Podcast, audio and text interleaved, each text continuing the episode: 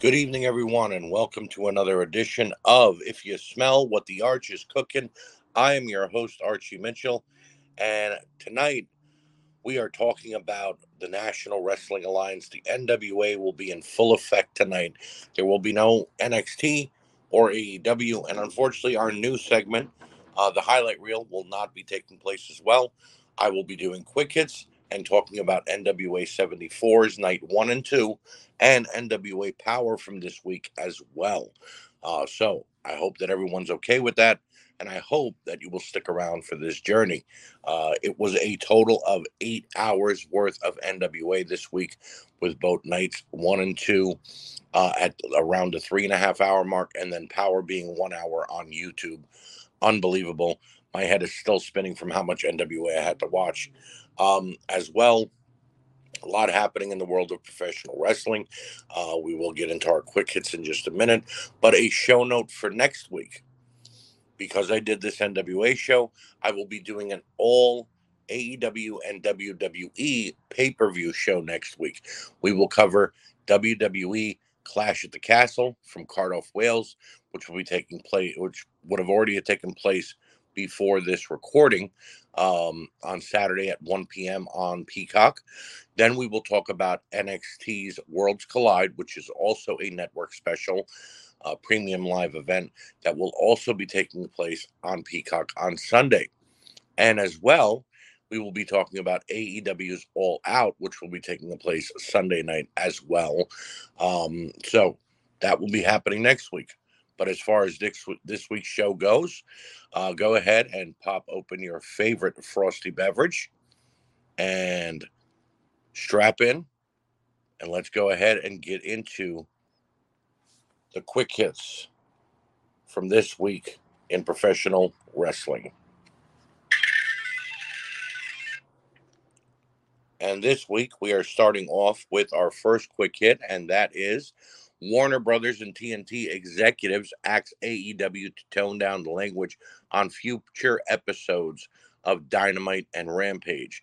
Now, we both know that AEW has been pushing the envelope, both with their dangerous matches, the blood loss that we see, as well as the cursing that's been going on. Jungle Boy wore a shirt a couple of weeks back that said Christian Cage is a pussy. Apparently, though, Warner Brothers and TNT are not liking this one bit. They don't want to see this on their shows. And let's face it, WCW wasn't allowed to cross these lines back in the 90s. Why should AEW? There are a lot of people who will find that type of language offensive and will do their best to try to get the show canceled if it continues.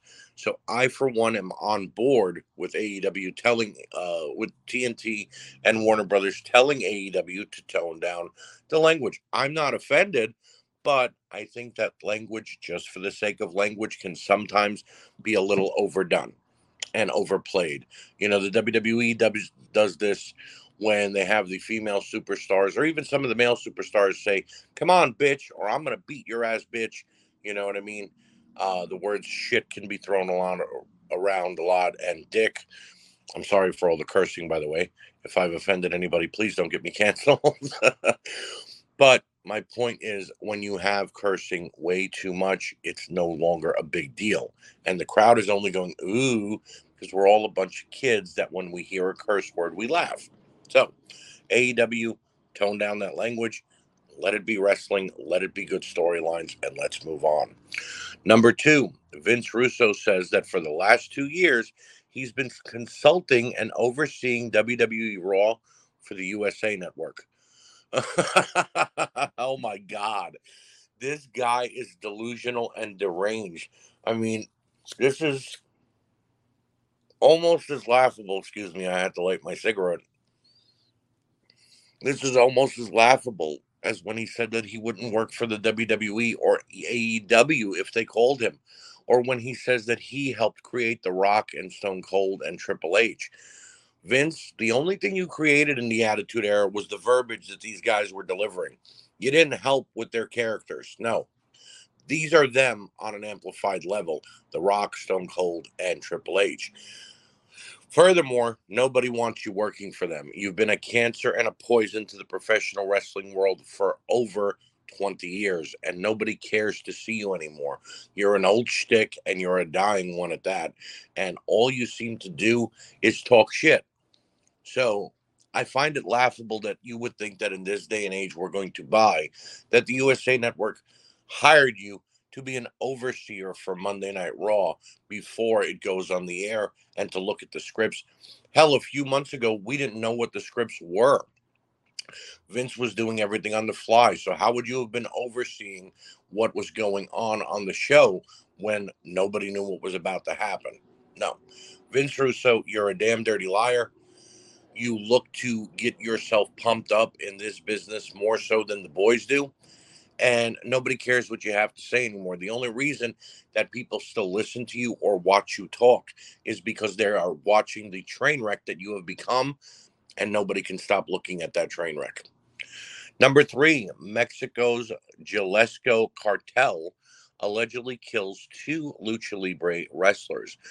Maramato and Lepra are the bodies that were found over the weekend, and planned wrestling show was canceled in Mexico. Now, this is a very big story. This is not one that I care to joke about or make fun of or say anything bad about, because let's face it, this is heavy, guys. Wrestlers passing away, dying, or being killed is never a funny thing. But when you hear that a cartel, aka a mafia, is involved, it makes it even worse. I don't know the full story yet, but I do know that this is what has happened, and a show was canceled because of it, so that they can mourn in memory to these great superstars. I have never seen Maramato or Lepara's work, but I can say that the wrestling world lost 2 superstars, and that I hope that their families have peace on them. I pray for them. I hope that everyone that's mourning can get over this loss eventually. And if this is going to continue, watch out, guys, because this is, as I said, not a funny thing, not a normal thing. This is a scary thing. And I do hope that we see that this stops, and the wrestling world over in Mexico and Lucha Libre can be made to heal and be made better again. And finally, Impact star Joe Doering is stepping away from competition, and he's doing so to take care of his health. He battled brain cancer 6 years ago, and it has unfortunately returned. We wish the absolute best to Joe Doering and his family. He's beaten it before, so I have no doubt that he can beat it again. He is a great wrestler, a lumbering talent with the workability of a Stan Henson and a Bruiser Brody. Impact got a great star when they signed him, and I just hope that he will be back very soon to that company in order to help that company continue to prosper and grow as they go through all of these times with their company and changing.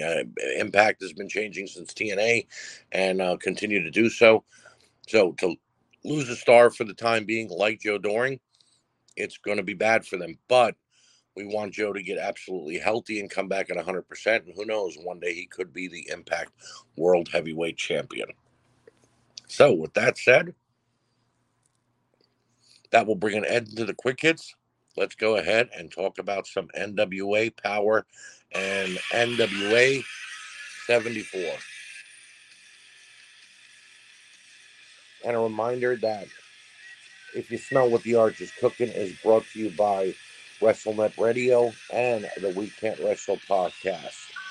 And fans, as I said, 8 hours of NWA 74. Let's start off with night one. Show kicks off with one hell of a promo package showing the NWA's past and all the happenings over the last couple of months. Nick Aldis makes his way out to the arena, and the crowd is on their feet. Aldis cuts a promo about being NWA champion and wanting his title back. He speaks about his past with TNA and how he met Mickey James. He isn't calling it quits. He got a new suit and a new haircut and still wants the fans to know who built this house. He welcomes the fans to NWA 74 and to Wrestling at the Chase. Great promo and added more to the storyline between him and Billy Corgan. Can't wait to see where they're going to go from that. Mims then takes on EC3, a good match, but a little short. Mims showed off his power and threw EC3 around the ring in the early goings. Mind games and tricks got EC3 back in control. The two fought on the apron, but after a finisher and a submission hold, EC3 got the win in 5 minutes. Would have liked a little more time being a pay-per-view, but still good. EC3 cut a promo about the NWA and saying that nostalgia and the legends are old, boring and dead in his eyes, and that he'd like to move away from that and have Control Your Narrative take over the NWA. This brings out Tom Lattimore. EC3 plays mind games and then tells Tom that he's been warned before walking off. The segment was actually better than the match here, ladies and gentlemen. That's all I'm going to say. The Miserably Faithful then took on the Ill-Begotten in a hardcore six-man tornado tag, and all hell broke loose. We saw ladders, chairs, tables, and even Medusa getting involved. Danny Deals tried to leave the match, and Medusa came out and threw powder in his eyes. Jedias hit a chokeslam and got the win for the Miserably Faithful in 12 minutes. Surprisingly good match, not what I was expecting. Adonis then took on Otison, a battle of the two big powerhouses going back and forth. Adonis tried to outsmart Otison, but this guy just kept coming back for more. Otison is a maniac and kept getting hyped. And every shot that Adonis tried to lay into this guy just kept giving him more and more strength, almost like the Ultimate Warrior. Both men collided and both men were down, but Otison grabbed for a can of something. Adonis put on the master lock, but Otison sprayed whatever was in the can into Adonis's eyes and got the DQ.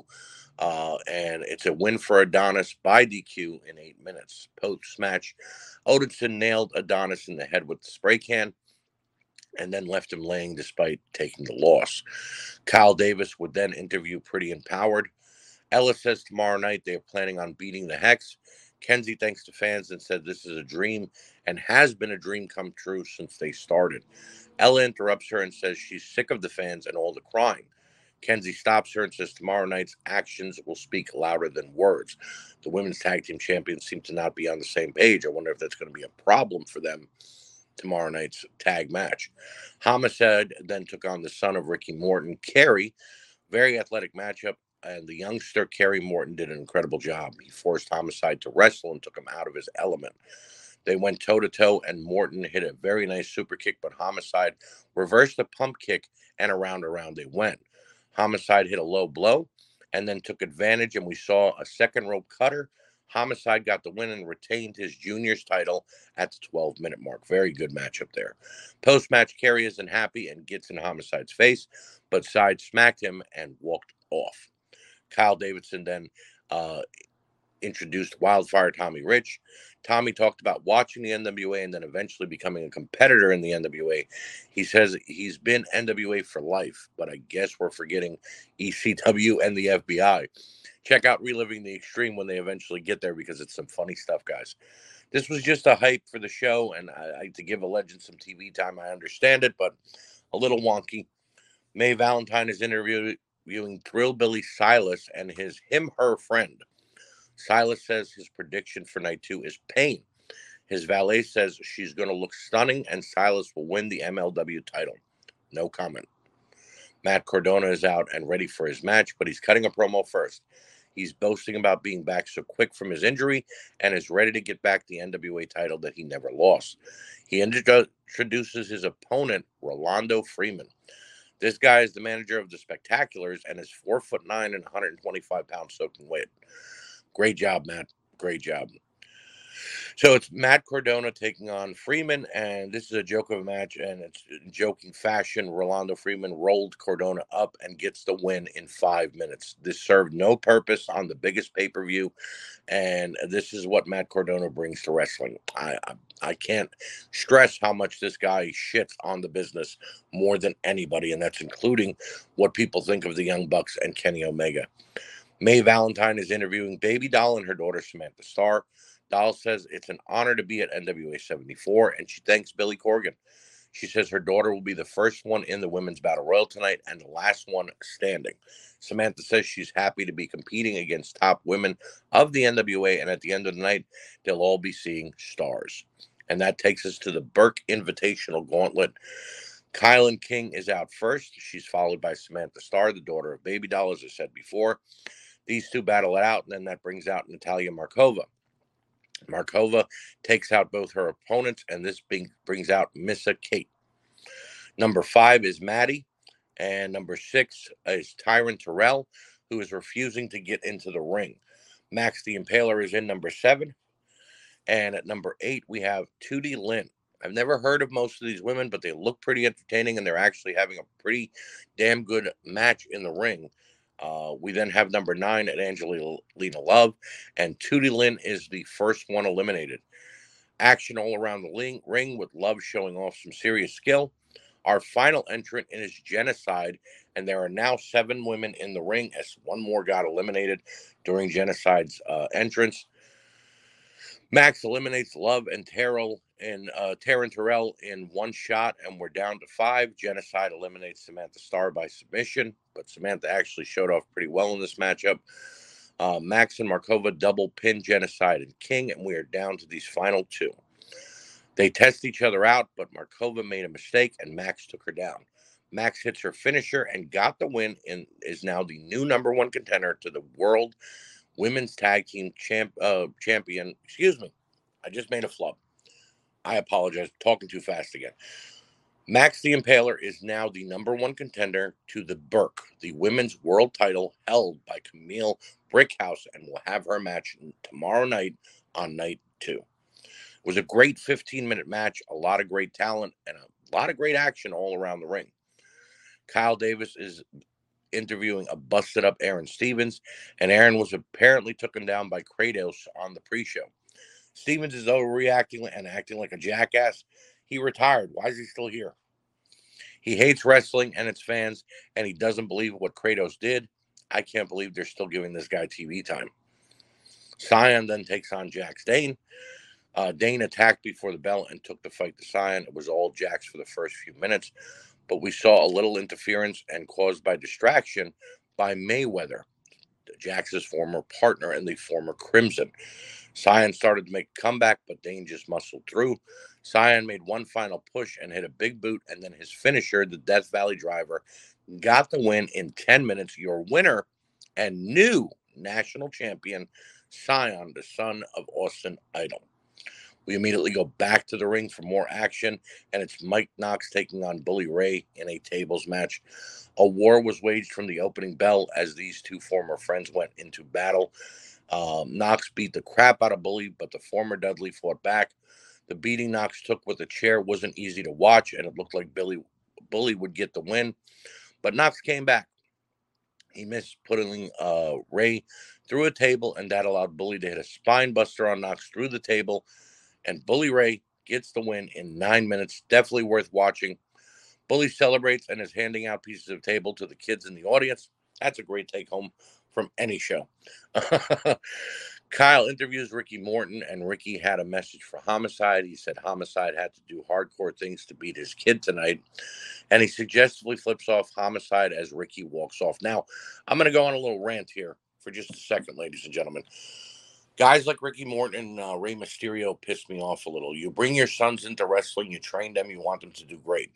And I get it is a father's prerogative to watch over their son. I would do the same. But then they begin acting like their son is some dumb kid whenever somebody does something to them or does something to them in the ring. You know, Rey Mysterio protects Dominic like he can't wrestle. Ricky Morton's mad that Homicide, a hardcore wrestler, did this to his son in their match. It's just a little unbelievable. You know, Bill Watts didn't used to come to the ring and protect Eric every moment that he could. Ric Flair was not always involved in David's career.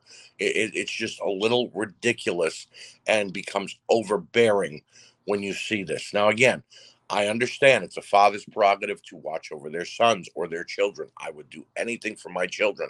But if I put them into a sport like wrestling or football, I wouldn't be sitting there and bitching when something happens to them or acting like, oh, my God, you killed my child who wasn't even supposed to be in the ring. It's ridiculous. It needs to stop.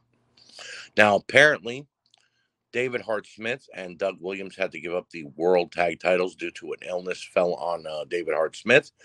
We have a new tag team title match coming up, and it's going to be Hawks and his son Ari, PJ Hawks, taking on La Rebellion. Doug Williams comes out before the match begins. He vacates the title, and he shakes Luke Hawk's hand and walks away, and we are ready. So it's PJ and Luke Hawk taking on La Rebellion. This was a great semifinal main event. Hawks proved why he's been in this business so long and took it to Bestia and Mecha Wolf. His son PJ got in some nice high-risk moves and had La Rebellion in trouble. Bestia finally came back and got the upper hand on PJ. Mecha and Bestia double-teamed the son of Luke Hawks and almost had it won, but we saw a hot tag. Luke came in and cleaned house. But as he was about to get the win, Damian Sprood missed in Hawk's face, and this allowed Bestia to hit his finisher and get the win in 15 minutes. Your winners and new World Tag Team Champions, La Rebellion. Now, again, when you're looking at father and son wrestling, Luke Hawks didn't get upset when his son was having his ass beat in the ring and try to just do anything. No, he continued the match. He tried to get the win. And then the father of Bestia 666, Damian, spewed mist in his eyes. Gotta love that father and son wrestling, ladies and gentlemen. Post-match, Doug Williams shook the hands of the winners, La Rebellion, and I can't wait to see the Commonwealth take these two on again for the titles whenever David R. Smith is feeling better. Kyle Davis introduces the new #1 contender to the World Heavyweight title, Tyrus, and NWA champion Trevor Murdoch. Billy Corgan joins, and apparently Corgan needed some TV time. He thanks the fans and reminds us he bought the NWA when it was nothing, and now it is everything. The fans helped bring it back to prominence. He hyped tonight's main event and tomorrow night's as well. He then reminds us who he is and that he is the owner of the NWA. Yeah, Billy, we get it. Thanks. We understand, Billy. Tyrus addresses the crowd first and puts over his TV title run. He says he respects Trevor, but he's ready for tomorrow night, and it's personal. Murdoch says that that over his dead body, that he will not allow Trevor. Trevor says that over his dead body, he will not allow Tyrus to become the World Heavyweight Champion. Both men get in each other's faces, and Corgan tries to calm things down. He gets them settled down, and then they pose for a picture like he's Dana White. And I'm sorry for flubbing my line again, but Billy Corgan's promo really got me in the weeds there. Damn, this guy has an ego on him. This segment was kind of a waste of time. Bring on the women's title match, please. It's all I'm asking for. Well, there we go. Taya Valkyrie will now take on Camille. It was worth the wait because this was an incredible match as both women put on one hell of a performance. Taya took an early advantage, but the champion hung in there. Camille fought back and used her power to keep Valkyrie down. Taya tried to go up top, but Camille brought her down the hard way. Taya almost had the match won, but Camille kicked out. Valkyrie went for her finisher, but Camille countered and hit the spear. Gets the win in 18 minutes and retains her title. Great main event for night one. Post-match, the locker room came out and paid respects to both women as the show went off the air, giving night one a 3.5 out of 5. Some of the matches were a little short. Some of the segments ran a little too long, and that Billy Corgan segment did nothing for the shows at all. Still good, but could have been so much better. So, with that said, again, apologies for flubbing my line. And you know, going off script a little bit. It happens. It's the power of recording when you do, ladies and gentlemen. And now that brings us to NWA 74 Night 2. We get welcomed to the show by our announce team and get a rundown of what's to come tonight. This is a jam-packed card, and it seems even bigger than Night 1. Caprice Coleman takes on Colby Carino in our opener. I was surprised at how good this match was, but both guys looked amazing in the ring. Caprice fought hard, but the son of the king of old school was innovative. Coleman got the first fall quickly, as this was a 2 out of 3 falls match, and it looked like he had the second fall wrapped up, but Carino kept coming back. Carino won the second fall with some dirty tricks, and we were all tied up. They fought to the outside and almost risked a double countout. Carino once again used some underhand tactics and hit a Styles Clash to pick up the win in 10-minute mark. Great opener. Great young stars going at it here. I enjoyed it very much. U.S. Tag Title Battle Royal. We saw teams like the Fixers, the Miserable Faithful, the Spectaculars, and Taven and Bennett, amongst others. The surprise 12 team was new World Tag Team Champions La Rebellion, so they're looking to unify the titles tonight immediately. The match starts out like a true Bedlam and Battle Royal fashion. Teams started to be tossed out of the ring, and there were bodies everywhere. Hawks and Luke Hawks and PJ Hawks eliminated the NWA Tag Team Champions, the Rebellion. OGK got eliminated despite having JJ Dillon with them. It came down two teams, and when it was all said and done, the Fixers got the win in 15 minutes, and they are the new NWA U.S. Tag Team titles. I thoroughly enjoyed this, but just again, a little bit of a spewing some venom here. The NWA has way too many titles. This worked when there were different territories and fans were seeing these belts being defended in different states. But when you're one show and you now have like 10 titles, a little ridiculous when you've only got like 2 hours of TV on YouTube and Fight TV. Just saying. Kyle Davis is with Matt Cardona and the family. Kyle asked him about his shocking loss to Ronaldo last night, and Matt says it was supposed to be the beginning of his comeback story. He called the loss the St. Louis screwjob. He gave Rolando the opportunity of a lifetime, and he wasn't 100% last night, but he did it as a favor to the NWA. He thinks he let everyone down and even apologized to Rolando for what he'll do to him next. This went way too long. And it was just was not good in any way, shape, or form, but that's my opinion. I refuse to take Matt, comedy wrestler Cardona, seriously, and storylines that like this serve no purpose anymore because it wasn't to get Rolando over. It was to actually get Matt Cardona over, and guess what? It's failing miserably. Macario then took on Magic Jake Dumars. Ugly Fabio taking on a magician. How bad could this be? And it was actually okay. Both guys worked their asses off. They got 7 minutes and fought all over the ring and on the outside. Dumas produced a razor blade from his mouth, and this distracted the referee. He hit a burning hammer on Macario and got the win. I expected it to be bad, but it was actually somewhat entertaining. Now it's time for Thrillbilly Cyrus and his he-him friend taking on Davey Richards. Very good, technically sound battle between two fighters. Thrillbilly, even though he has a silly gimmick, had a great moveset. Richards fought hard and had a ton of near falls, but Silas kept making a comeback. Pollo, the he-him, got on the apron and almost collided with Silas. Richard hit a roll-up and then caused Pollo's hair to come off. Davey put on an ankle lock and got the win in 11 minutes. Excellent match with a lot of storytelling here. Joe Galley gets in the ring and asks his girlfriend Shelby to join him in the ring. He pledges his love and proposes to Shelby, and she said yes.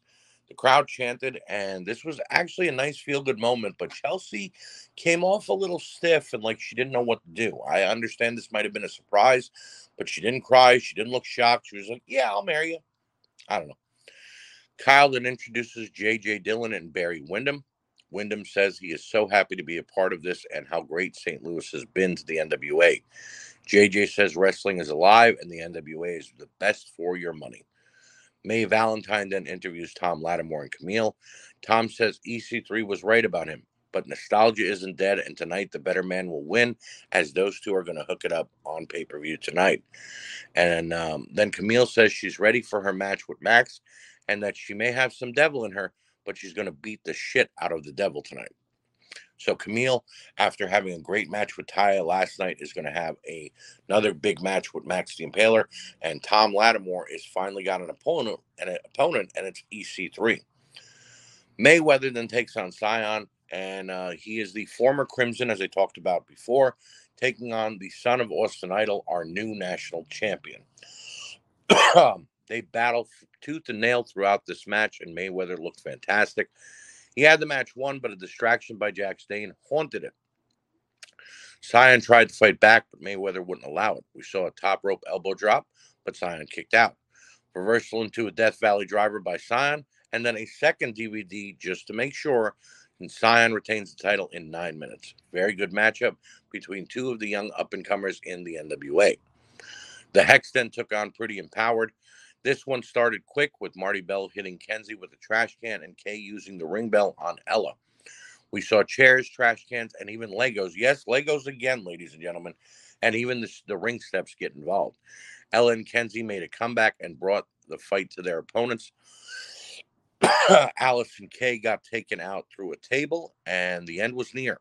Pretty Empowered put a trash can on top of Marty Bell and hit a double super kick for the win at the 10-minute mark. Great hardcore matchup here. A lot to be, left in the ring. Got to wonder where they're going to go after that.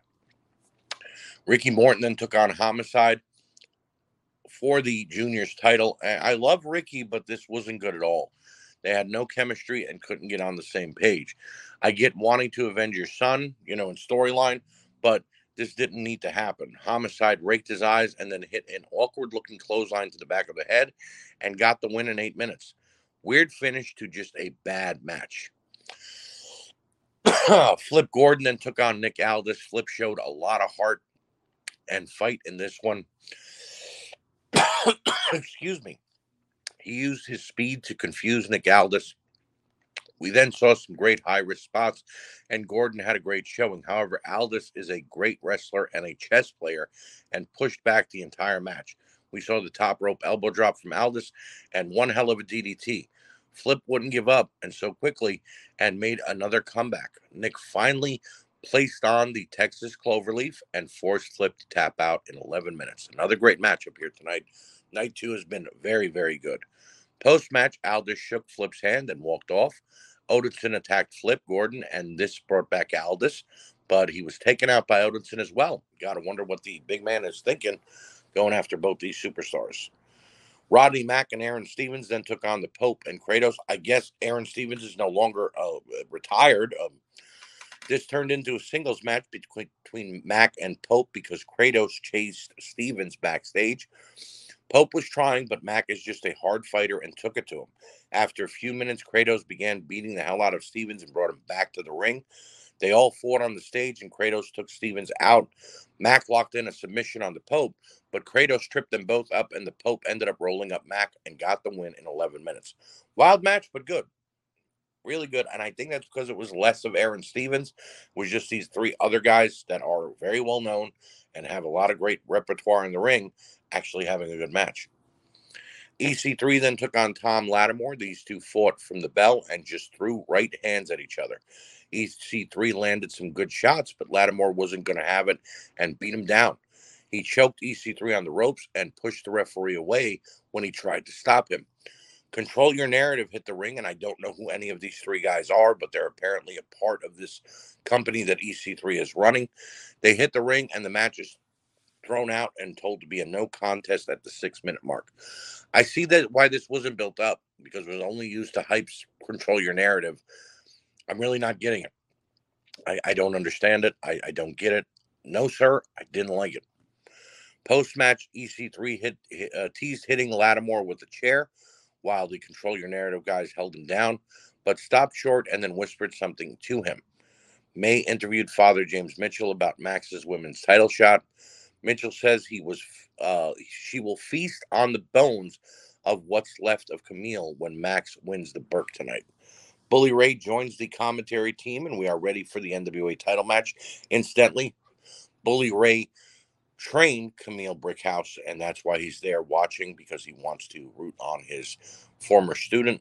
A war between these women, it just broke out immediately from the get-go. We got Max the Impaler and Camille, two incredible women's wrestlers, and neither would give way for the other.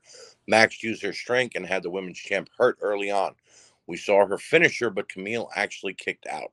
Camille began to fight back and reversed whatever Max was throwing at her. A missed shoulder block in the corner allowed Camille to roll Max up at the 11-minute mark and get the win and retain her title. Two nights in a row, and Camille delivered two great title defenses. I have to applaud her. She did absolutely fantastic. Kyle brings out Billy Corgan again, and tonight he's paying homage to the legends who walked the aisle in this arena. He says, not only do we honor history thanks to the fans. He announces that the Chase will host NWA 75 next year, and then he throws to a video paying respect to those who have passed in the last year with a 10-bell salute. Very classy by the NWA.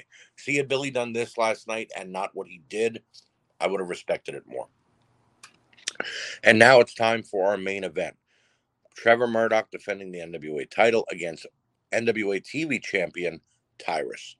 Two juggernauts entered the ring and had a fight to the main event of the show. Tyrus proved he was a deserving champion and fought with everything he had, and even kicked out of a top rope bulldog at least one time in this matchup, which I thought was amazing. Murdoch proved what an NWA champion truly is and fought hard and even kicked out of the hard punch. So both these guys are testing each other's merit the whole way. It looked like neither man had anything left, but Murdoch dug deep and put Tyrus down, went to the top rope and hit a second top rope bulldog to get the win in an amazing 16-minute matchup. Post-match, Murdoch grabs the mic and begins to pay respect to Tyrus, but the big man flipped him off and walked away. Trevor can't believe it, thanks to fans. Night 2 has come to an end. Night 2 flowed a little better for me. Definitely had some better matches, although I will say Night 1 had the better main event because the women got a little more time. I'm giving Night 2 a 4.5 out of 5. The NWA put on 2 nights of good to great wrestling action, but damn, 7 hours was tough, ladies and gentlemen. And we come to our final part of the show. It's NWA Power Review, and show kicks off by going to the ring, which you know is my absolute favorite, and it's Matt Taven taking on Mecha Wolf. Incredible opener, and both guys showed off big time. Mecha Wolf used his power and speed, while Taven went to the air and tried to force his opponent to make a mistake. Good back-and-forth action with Mecha looking for his finisher, but Taven reversing it into a roll-up and getting the win in 9 minutes. That's the way you open up a show that's coming off a huge pay-per-view like NWA 74. Well done. Kyle Davis interviews Ricky Steamboat. Ricky talks about how great NWA has been and all the tournaments we've been seeing. He loves seeing the tournaments come down to the finals. He's then interrupted by Matt Cardona, the wrestling joke that is Matt Cardona, who puts himself over, tells Ricky that the title was stolen from him and that he was screwed over by Ronaldo last night and all the whole BS bullshit that he's been going through. Ricky says he feels for the guy and that, you know, he did never lose the title. So Matt interrupts again and says, well, he'll be challenging for the NWA title at Hard Times 2 against Trevor Murdoch. Ricky then stops him and says, well, dude, you've been out 3 months. There must be somebody better than you who's earned a shot at the title. Matt flips out and walks off and says he's going to kick the crap out of Ronaldo. Chelsea interrupts and disrespects Ricky, and both walk off. I have to say Ricky Steamboat was great, but maybe get rid of Matt Cardona altogether. I don't know.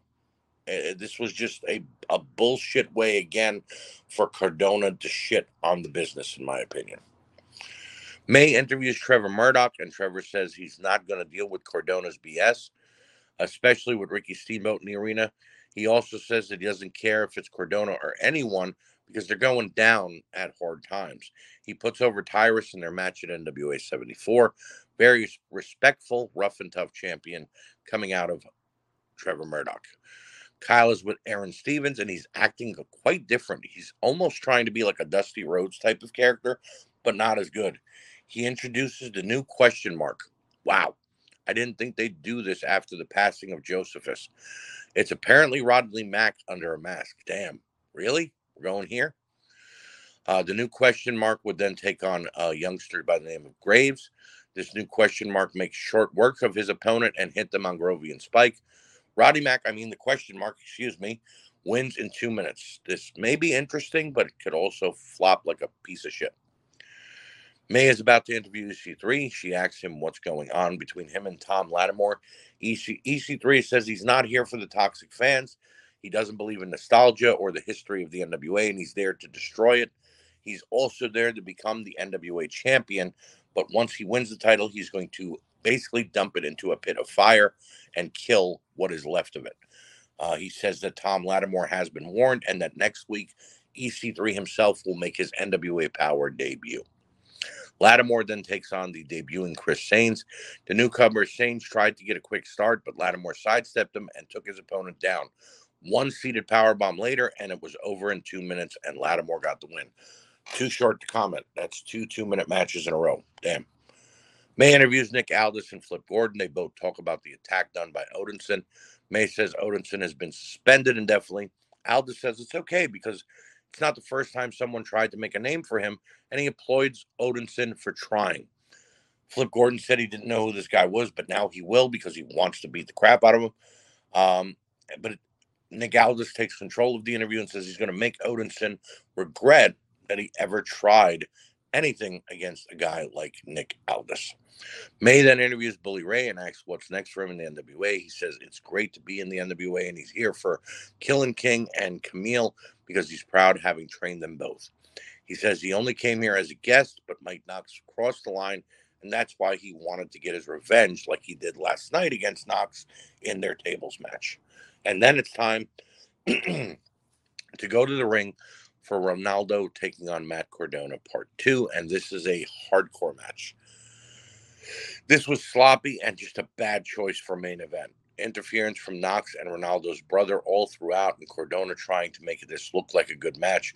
Rolando almost killed himself with the dive to the outside, but almost missing as his head collided with the outside floor, and it just kept getting worse. Trevor Murdoch snuck in and hit a bulldog to Cardona from the top. Rolando gets the win in 10 minutes. I don't understand the storyline or why it was the main event, but it was bad. Giving this week's episode of Power a 2.5 out of 5. The opener and the main event were given time, but the main event was terrible. The other matches were too short, and the interviews ran long. Not the best episode I've ever seen. Really, really did not enjoy Power. But I will say that the NWA did a great job with their 8 hours of wrestling this week, giving the fans a true experience to see everything that they have to offer. Very good job by the NWA. And as I told you guys, next week coming up, and WWE Clash at the Castle, NXT's Worlds Collide, and AEW's All Out will be reviewed. We'll be back with our quick hits. We'll even talk about some of the highlights from the week. And who knows what else is going to happen. I want to thank you guys for joining me here on If You Smell What the Arch Is Cooking. Make sure that you take a look at Reliving the Extreme, the year that was, a slice in time, Mark's Indie Spotlight, and the one that got us here, the We Can't Wrestle podcast, because I assure you, you don't want to miss out on all the great shows. Oh, and just a quick announcement, your winner and still We Can't Wrestle trivia champion is myself, Archie Mitchell. That's right. I beat Aaron Maxson, Mark Brew, and Chad Austin, former ECW superstar, in that trivia challenge. I want to thank them all for participating, but the ass whooping was inevitable, boys. So, I will see you all next time on If You Smell What the Arch Is Cooking.